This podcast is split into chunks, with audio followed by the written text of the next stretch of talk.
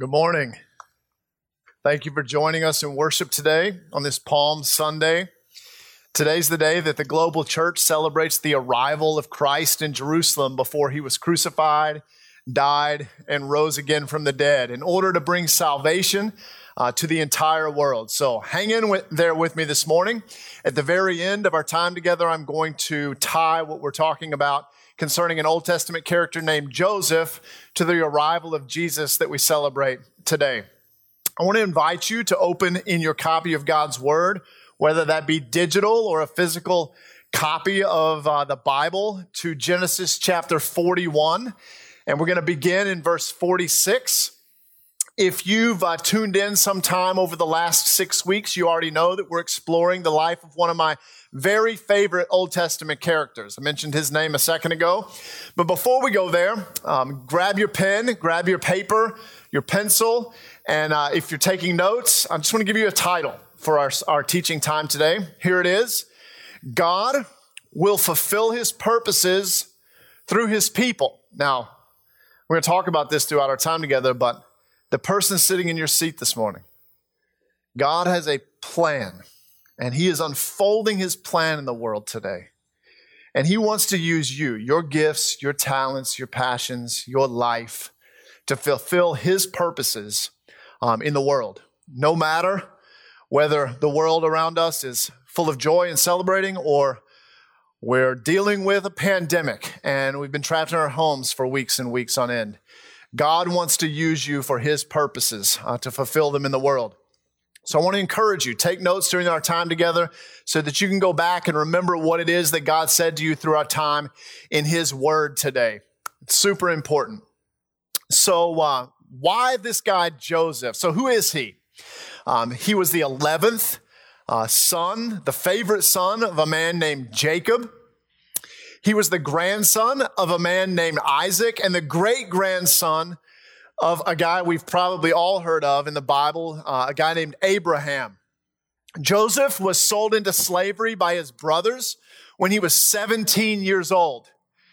17 years old, in part because he was bragging to them about a dream that he had where the brothers bowed down to him. So, if you have brothers and sisters, you might be able to imagine that sort of circumstance and those sort of conversations. I can just imagine in my house. I'm sure my kids are watching right now at home, and uh, and David turns to Jaden in this moment, and he says, "Hey, hey, brother, bow down." And uh, those conversations don't go super well, and so um, the brothers. That conversation didn't go well with them either, and they uh, sold him into slavery, sold Joseph into slavery. And of course, the brothers lied and they told their dad that Joseph had been killed by a wild animal. Soon, Joseph um, became a leader in his new master Potiphar's house, and everything was going great until Potiphar's wife accused Joseph of sexual misconduct. And of course, this news infuriated the master, who had Joseph thrown into prison. Then, while in prison, Joseph interpret, interpreted the dreams of two men, the baker and the cupbearer of the uh, Pharaoh, the ruler of Egypt.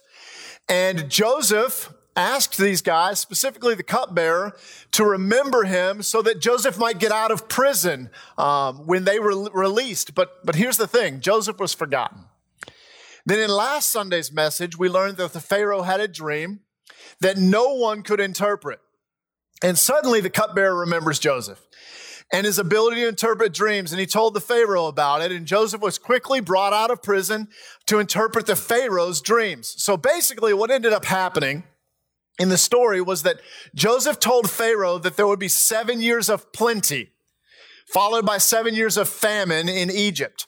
When Pharaoh asked Joseph what should be done, Joseph told him that it would be a good idea to appoint a wise and discerning man to gather food for seven years during the seven years of plenty Food that could be then sold and distributed to hungry people during the seven years of famine. So Pharaoh really loved this idea. So um, he appointed Joseph to fulfill that role. So in one day, Joseph went from a prisoner in jail to a ruler in Egypt, second only to the Pharaoh himself. You know, um, this is basically a review, but you may remember for the first couple of weeks that Joseph was um, was born into a family of promise. God made a promise to Joseph's great grandfather, then to his grandfather, and then also to his dad that one day a great nation would arise in their lineage, a nation that would be the people of God. But in our story for today, a global famine appears to threaten God's promises and his plans. But God. But God orchestrated Joseph's life, making sure that he was in just the right place at just the right time, ready and prepared to prepare, to provide for God's people and to uh, extend God's purposes and God's plans in the world. And you know what? I think God's doing something very similar in our day today. God has made a promise um, that one day people from all nations would gather around the throne of God and would worship God, would enter relationship with, through God, uh, with God through Jesus Christ. And millions of people in heaven one day would, would arise and worship God together forever. But you know what? Uh, I don't know if you see it this way, but um, we observe the state of the church and the world around us. And the truth is, it seems like there's very little kingdom progress um, in our world. Maybe it's just in, in our um, city and in our nation, but it seems like there's less conversions these days, less baptism these days, less evangelism these days, less gospel community concern these days, less healthy church communities these days. and then along comes COVID 19, not too unlike a global famine, not things that God necessarily caused. But I want to invite you this morning, ask yourself, could it be that God plans to take our current circumstances and use them to accomplish his purposes and his plans? What could God be doing right now? Is it possible that the collective heart of the world is in dire need to the point that men and women and children around the world are becoming ready to turn to the Lord?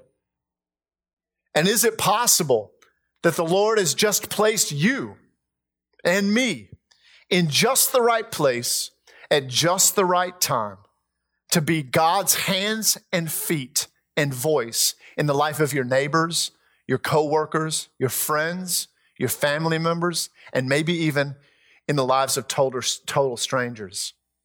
You know, I think it's entirely possible.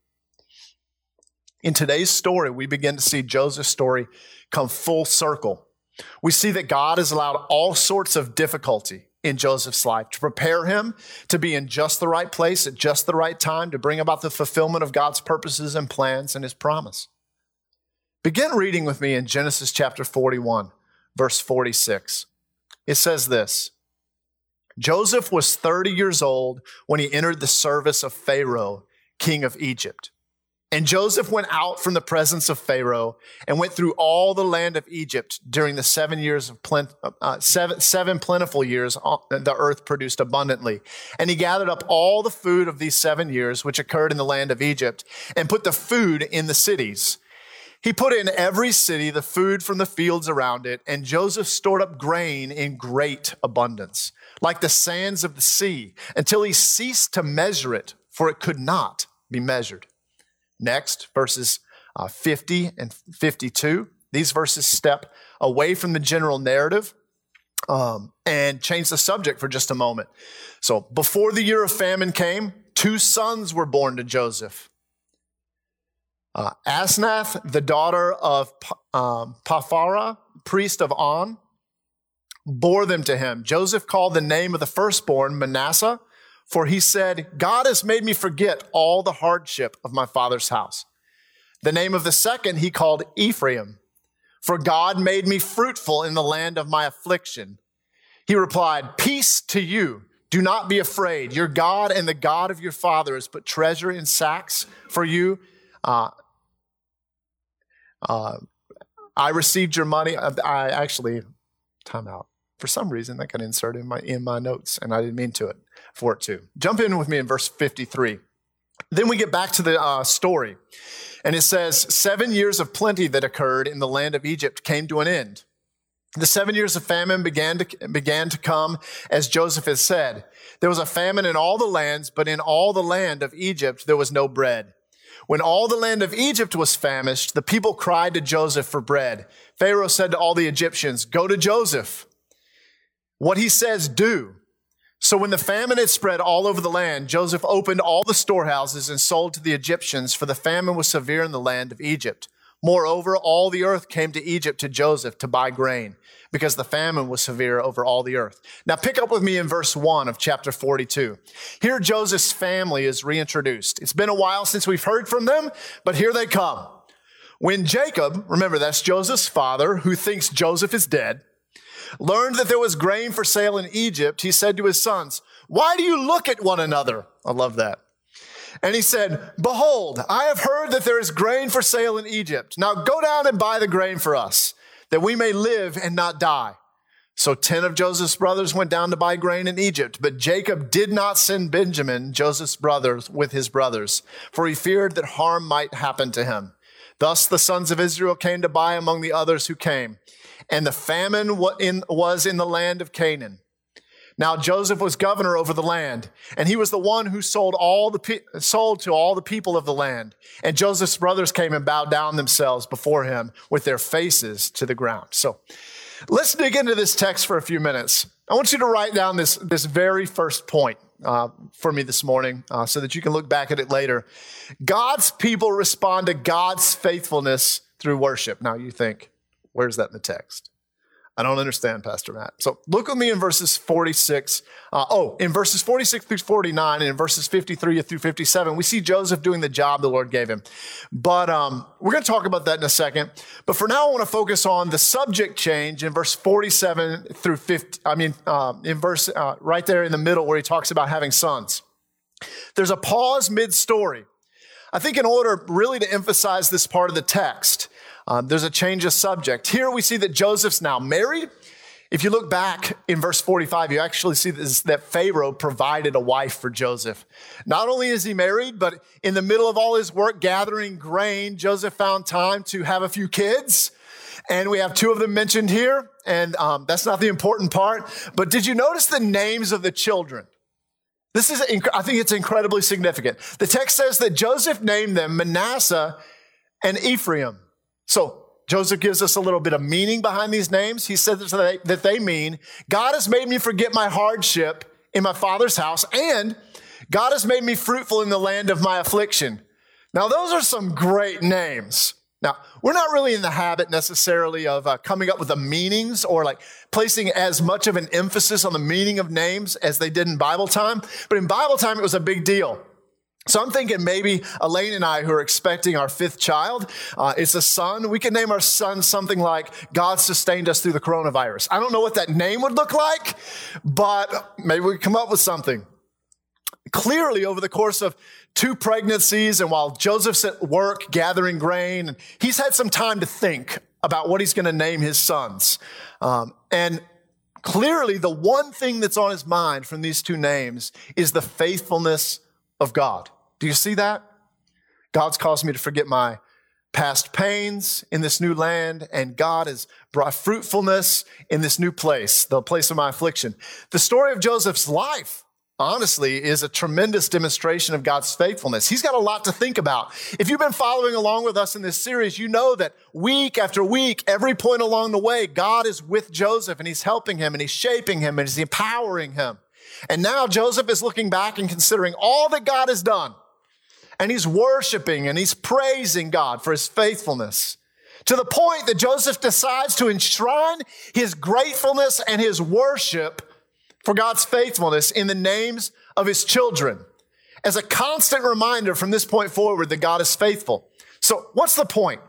The point is that God is always faithful to his people. And if you belong to him, no matter what your circumstances are, God is faithful to you as well.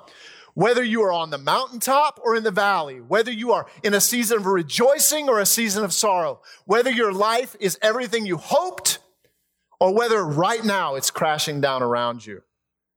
For those of us in relationship with God, those of us who belong to Christ Jesus, those of us who have surrendered, we know that God is faithful and constant and unmovable. We know this. He is always with us. He is always helping us. He is always at work changing and transforming us. He is providing for us. He is empowering us. He's providing healing for us. He's faithful. And no matter what our heart Um, and no matter what, our heart is thankful and filled with the worship of God too, just like Joseph. So why is this important?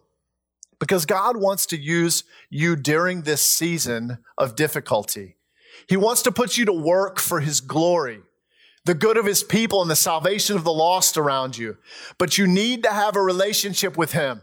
Not any relationship, the sort of relationship where you're completely yielded, fully trusting, and confident in the faithfulness and the sovereignty of God. When you give yourself over to God and you begin to trust in Him like that, you are ready to be used of the Lord for His purposes and His plans. If you have a relationship with God where you are yielding and trusting, God will guide you and use you as a world changing instrument in His hands. I want you to see that. Write this, write this down. This is number two. God gives ability and responsibility for his mission to his people. God gives ability and responsibility for his mission to his people. It's right there on your screen. Look again with me at verses 46 through 40, 49. The text says, I won't read it again, that Joseph gathered grain from fields into storehouses and cities all over Egypt. Can you imagine the people Joseph commanded in order to make that happen? He led the people to gather so much that they collected uh, enough where the, it could no longer be counted, like the sand of the seashore. As a pastor, I've found that truthfully in interacting with people, when faced with the opportunity to serve or share the gospel or be used of God, I feel that um, most people think that what God is calling them to do or leading them to do is beyond their capacity. And when we function in our flesh for just a moment, we have a tendency to go, I don't know that I can do that. And we don't. But let me tell you something. When you're in relationship with God, when Christ is in charge, when God is faithful, you can know that God is faithful to prepare you, to enable you, to empower you to be a part of his redemption plan in the world. During this season, God may be calling you to share the gospel with a neighbor. He may be calling you to get involved in community ministry, distributing food, or helping with some other project. He may be giving you the opportunity to serve a neighbor or a friend or a family member. He may be guiding you to buy or deliver groceries to someone in need or to speak a kind word in the store or to get on the phone and check on your neighbors and your classmates and your coworkers. And you might think, I don't want to do that. I'm dealing with so much. Church, be careful. Remember who you serve. The one that has done so much and is doing so much for you, the one that is sufficient. Or you might think, not I don't want to, but I don't know that I can do that. Church, be careful. Sir, you serve a faithful God who is shaping you and who is empowering you. Make sure you, eh, your answer is never a quick no. Quick no's are usually no's that spring from the flesh unless they're absolutely confirmed in the word. Consider, is this thing being given to me by the Lord? Is this opportunity in front of me of the Lord? Pray about it. Consider what God's word teaches about serving others. Then if God says no, then no. But if he does not say no, then go. Then get busy and submit to God's shaping and to his power and get busy serving. Walk fearlessly because we have a faithful God. God has a great plan to redeem people from all nations, and you're a big part of that plan. You, the church, are God's plan to get the gospel out. You are God's plan to offer the hope of Christ Jesus to the world around us, to share it and to show it and call people to repentance. So don't doubt God's calling and his plan. And don't use your perceived inabilities as an excuse or your fears because we have a faithful God who's shaping you and empowering you. We talked about that last week. Next, notice that God gave opportunity to serve God and people. Write that down. Number three, God calls his calls people to serve him by serving others. God calls people to serve him by serving others. In verses 53 through 57, we find Joseph is certainly a leader from the outside looking in. He's second in command to the Pharaoh and overseeing a huge operation. But remember, Joseph is actually from day one in his story, a servant of God. He is serving God in this capacity. God gave him this job. God gave him this task, and he's doing it as an act of worship and obedience. You know, some jobs with come with external honor, some don't. But that doesn't really matter nearly as much as who we serve. We need to recognize that in everything God gives us to do in the world, we do it for Him as an act of obedience and worship. And when God gives us something to do, it involves, it will involve serving other people and meeting the needs in the world around us because God has a heart for the salvation of the world and we're his instruments. Remember that Joseph's tasks throughout his life have been focused on serving others. He served in Potiphar's house. He served the cupbearer and the baker. He served other prisoners. He served the Pharaoh in the interpretation of a dream. And now Joseph is serving all the people of the land, even the world, by providing food for them. God has chosen to set Joseph as an instrument of service, that literal hands and feet of God in the world, in the lives of others. Our God is people focused. His plan involves the redemption of the lost, and He's chosen to serve, that, that you serve Him and others for the sake of the salvation of the world around us. He wants to use you and me to meet practical needs, to share the good news of Christ, and, and to share the good news of Christ during these days. Ask yourself, as a servant of God, who can you serve? What need can you meet right now? Can you use your time to be a blessing to other people around you? A couple of weeks ago, our church was given the opportunity to receive some free food. And when I say free food, I don't mean a little bit of free food. I mean a lot of free food, like a truckload of free food. My first thought was just like we talked about, that's too big for us. Or we can't do that. I'm not capable. I don't, frankly, want to do that. But I can tell you the Holy Spirit was right there. And the Holy Spirit was like, at least ask some questions. And in that process, the Lord gently reminded me that He would uh, open the doors, that He would make the provision, that He would do the work through me and through us. So, Pastor Augustine and Laura and uh, yesterday, Keelan and Jessica and Shane and Cassidy and my neighbor Ashley and, and others over the last couple of weeks, Metairie Church folks, practicing lots of social distancing practices, went over to a sister church to pick up food. When I say that my vehicle was crammed with food, uh, b- both this weekend and this and last weekend, it was crammed with food, like floor to ceiling, under the seats. I mean, all the way full except for where I was sitting in the front seat driving the car. So we went to pick up this food, and everybody else's cars were slammed full of food. And uh, Lauren Augustine went to, went to went to distribute to a group of people. Um, Jessica and Shane went to distribute to a group of people. Keelan and others went to, to distribute to other groups of people. And uh, my neighbor and I and my children distributed to the neighbors in in my neighborhood. And um, can I tell you that I underestimated what the Lord might do? And uh, our family and my next door neighbor, we distributed food in our neighborhood. And let me tell you, God's at work. And it's not one of these things where the whole neighborhood came out into the streets were like, we want to give our lives to Jesus. Because it, it doesn't work that way.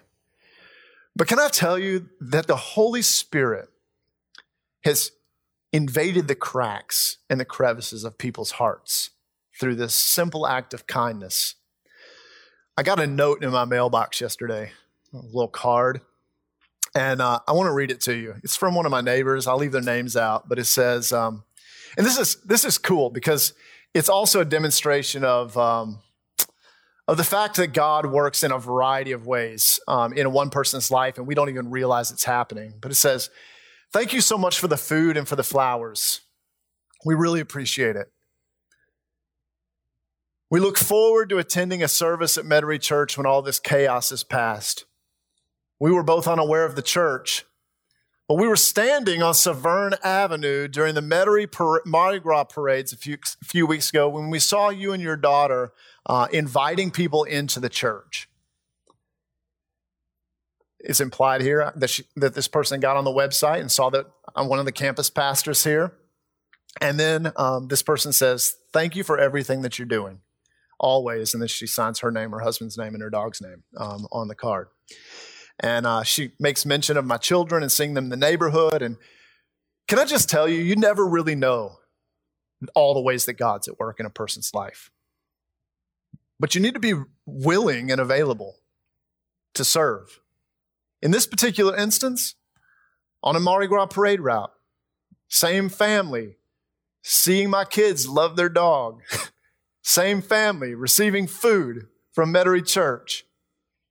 Then a note drops in the mailbox. I want you to know we'd love the, opportunity, the opportunity when all this settles down to be, come and be a part of your church. Wow! You see what God can do? You see how God might work when you just take small little opportunities throughout your day to listen to the Lord and follow the Lord. Um, God's at work. Church, be ready to serve God by meeting the needs of others. Prayerfully look for ways to be a helper, and God will open the door. And when He does, walk through it. Walk through it and just test Him, see what He might do. So, finally, write this down. Last, last idea. God fulfills his purposes and his, plan, his plans and his promises through his people. He fulfills his purposes, plans, and promises through his people. He's got a grand plan. Our part might be in the micro and the little things, but God is at work fulfilling his grand plan through his people. Look at chapter 42, verses 1 through 6. I won't read it again, but we read it a few minutes ago. Here the story changes again. Joseph's family is now introduced again to the plot line. The whole world is experiencing famine. Everybody's hungry. Thousands are beginning to starve to death. And Jacob says to his sons, just stop staring at each other, guys. Go down to Egypt and buy us some food. So, 10 of Jacob's sons, all of them except for the youngest Benjamin, went down to Egypt. Benjamin, that's a good name. Now we're not going to, we're not going to get into all of what happened in Egypt this week. I mean, it's just too much. It's like three or four chapters. We're actually going to do that next week. Uh, but for the sake of our time together today, the brothers showed up, and just like Joseph dreamed many years before, they bowed down and they begged for grain. Do you remember the story? Joseph had this dream at the very beginning that led to his life kind of falling apart and him being this servant, but his brothers sold him into slavery. He had this dream where his brothers would bow down. Well, now they have. They come to Joseph. Joseph is haircut's different. Joseph's clothes are different. He's added 14 or 15 years to his life. They do not recognize Joseph. He's a, he's, um, immersed himself in a different culture and a community. So there's, there's not a familiarity. And so um, they don't recognize him, but they come and they bow down before their own brother and ask for grain. So what's the deal here? What's the point that you're driving at, Pastor? So I'm glad you asked. Good job. Here's the truth God put a vision and a dream in Joseph's heart. He didn't fully understand it, but it, it came true. And God has put a dream in our hearts. He's put a calling because the Holy Spirit is in us in every Christian's heart. He's put it in there, and you may not fully understand it. You may not grasp all the details about it, but there's a dream that God has for the world that God, by the word and by the Spirit, is bringing about that He has placed in your heart. Let me tell you something. There is not a person that is that genuinely knows the goodness of God's salvation that does not have this dream and desire. To be used of God in some way to see others embrace the gospel and come to know the sweetness of the grace of God. Every believer who's been transformed, who has tasted and seen the goodness of God, who understands what Christ accomplished for them on the cross, every believer that is, has read that verse that calls us to make disciples of all nations, the Spirit causes that truth to burn in our hearts. The Lord begins to give us and shape in us a dream that we would be able to be a part in some way of being the hands and feet of, and voice of Christ in the world, bringing the hope and salvation of God. to our neighbors and our friends and our family members and to the world. When we surrender our lives to Christ and we begin to follow in his will and his ways, we soon realize that, that this is our calling. And we soon grow to embrace God's desire and his plans and his purposes. And it's not long before God puts those dreams in our hearts for the sake of the salvation of the world. And when we walk faithfully saying yes to serving others, and look and we look for opportunities to build relationships and to share the good news. God will bring it about. He will open doors. He will make his dreams in your heart come true. There will be people that you encourage, that you share with, that you love, who will come to know the sweetness of God's mercy and the sweetness of God's grace. God intends to use you to provide the good news of the gospel to those he will save. Like he used Joseph to bring food to the nations, he will use you to bring the good news of Christ to the world thus fulfilling God's promise that he will bring um, from among the nation among the nation's people into his eternal kingdom. So I got one more final thought um, today. It's not a point, it's just uh, maybe a tie up, it's a conclusion. It's Palm Sunday today, the day that the global church celebrates the arrival of Jesus in Jerusalem just before he goes to the cross. On the day Jesus arrived, the city was electrified. They were excited. They were excited that Christ had come, that the Messiah had arrived, that the King was near. The problem is they had a different expectation for him than the plans would soon reveal. So within a week, the crowds that cheered the arrival of Jesus were soon shouting, Crucify him. You know, the crowd misunderstood Jesus. But you know what? They did get one thing right that the arrival of Jesus' salvation is worthy of celebration. The world was dark, and the light of God's salvation had come, and it's worth celebrating. Guess what? Christ has come and his salvation has been realized. And, Christian friend, you possess it. And what you bring into the neighborhood through your serving and sharing of the gospel, it might not be celebrated by everyone or even those that you serve. But let me tell you something I can promise you this the Father sent the Son so that you could be saved and be sent. And your arrival with the gospel is worth celebrating. As a matter of fact, whether the world around you is celebrating or not, I promise you that if you go and serve and you go and share the gospel and you fulfill the dream that God has put in your, in your heart, that there are angels in heaven on the edge of their seats a good father watching, a son that is cheering, because Jesus has arrived. And his arrival is being accomplished through you. So let's go and be the hands and feet and voice of the one who came and secured the salvation of the world. Let me pray for us.